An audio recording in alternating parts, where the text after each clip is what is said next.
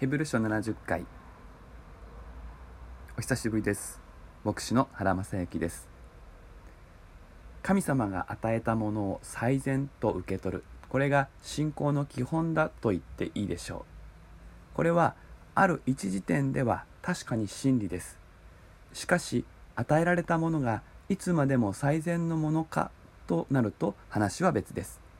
私たちは変化するので、私たちにとっての最善はある一定の条件の中でしか意味を持ちません。しかし人間は一度掴んだものを手放すというのは難しく、またそれが神様に導かれたものだと確信していればいるほど難しくなることがあります。そのせいで神様が新しく導こうとしているところに進み出せない、そういうことが起こり得るのです。もちろんそうかといってただ新しい状況に対応し続けていけばいいといえばそういうわけでもありません。それではただ流されている、それだけなのに、それを神様の導きに委ねてというきれいな言葉で説明してしまうということにもなりかねません。ユダヤ人たちにとってモーセに与えられた契約と律法、これを支える祭司制度、これは神様の最善の賜物でした。そして実際それはイエス様が来られるまでは最善であったのです。けれどもイエス様が来られて十字架と復活、そして昇天の御業を経た後では話が変わりました。時代が変わりました。それまでが悪かったと言いたいわけではありません。それまではイエス様が来られていない、そういう状態ではそれ、それ以上のことは望めなかったし、それが最善だったのです。しかしイエス様が来られたので、過去の最善は乗り越えなくてはいけませんでした。これがユダヤ人の置かれていた状況でした。ユダヤ人キリスト者たちはこれを乗り越えたはずの人、人たちでした。しかしまだ十分ではなかった。そこでヘブル書が書かれたのだということができます。じゅういっせつからじゅうきゅうせつで祭司職と律法が オーエス とアプリのような関係にあり、根底にあるものが変わったのなら上に乗るものも変わる、そのことが説かれました。にじゅっせつからにじゅうにせつではさらに話が展開されますが、そこで鍵になるのは誓いということです。このキーワードはすでにろく章じゅうさんせつからじゅうはっせつで扱われていました。神様はアブラハムに対して約束だけでも十分強いところに誓いを加えて、より確かな、より安全なものとしてくださったということが言われていました。約束プラス誓い。これが神様がくださる最強の祝福です。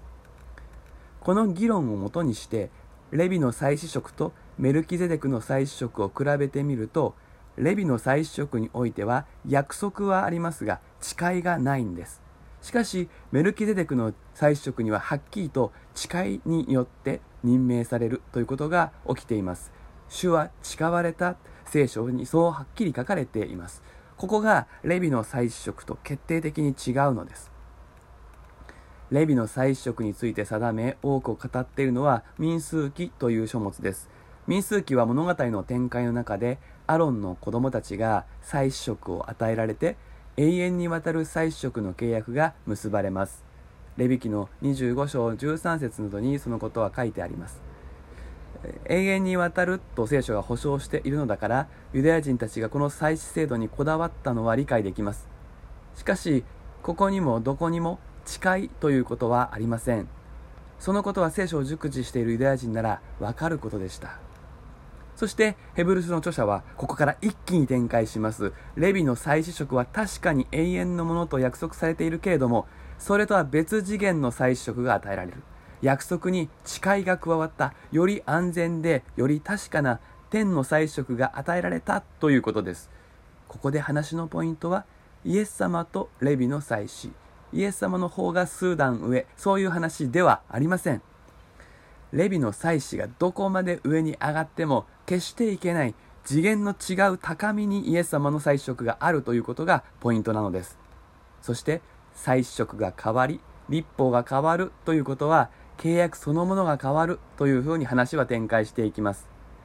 にじゅうに節でもっと優れた契約という言い方が出てきます。これが次のヘブル書のキーワードになります。ユダヤ人にとってモーセの仲介したシナイ契約は最善のものでした。しかしこれを古いものとし、新しい契約がイエス様によってこの世界に導き入れられました。私たち日本でイエス様に出会ったクリスチャンたちは、初めから新しい契約によって神様と出会い導かれてきました。しかしユダヤ人たちは違うのです。今まで大事にしてきたものをもう古いと言われて感情的にならない人はめったにいません。古いものにしがみつきそうになる、それが私たちです。しかも繰り返しますが、神様からのものなのです。そう簡単に手放せるはずがありません。だからこそヘブル書の著者は丁寧に解き明かし、急がずじっくり行くのです。私たちはここで自分にとっての過去の神様の導きが神様の新しい導きを受け取る邪魔をしていないかということを問われます。新しければ何でもいいということはもちろんそうではありません。ヘブル書の著者が時間をかけて説得していくように、私たちも神様の新しい導きをじっくりと吟味すること、これが必要です。しかし神様はいつでも過去の延長線上で働かれるというわけではありません。全く異次元の働きを、全く異次元の導きをなさることだってあります。過去は大切にしなくてはいけません。しかし過去が全てではありません。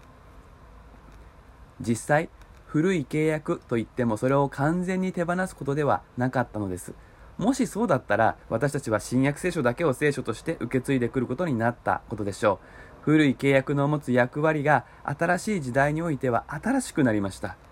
その意味で旧約聖書はもういらないということではなくて、学び方を心得て取り組むべきもの。そうするなら今でも豊かに語りかけを受けられる、今も生きた神の言葉なのです。私たちは単純に考えたり、とにかく分かりやすくしたりするということ、これに心を惹かれるかもしれません。しかし、成熟していくということは単純思考ではなく、物事の複雑さを捉えて総合的に判断できる力をつけるということです。初歩の教えを後にして成熟を目指して進む、ユダヤ人たちに求められたのはこのことであり、それは今私たちにも求められていることです。だいにじゅうきゅうかいめは以上です。それではまたお耳にかかりましょう。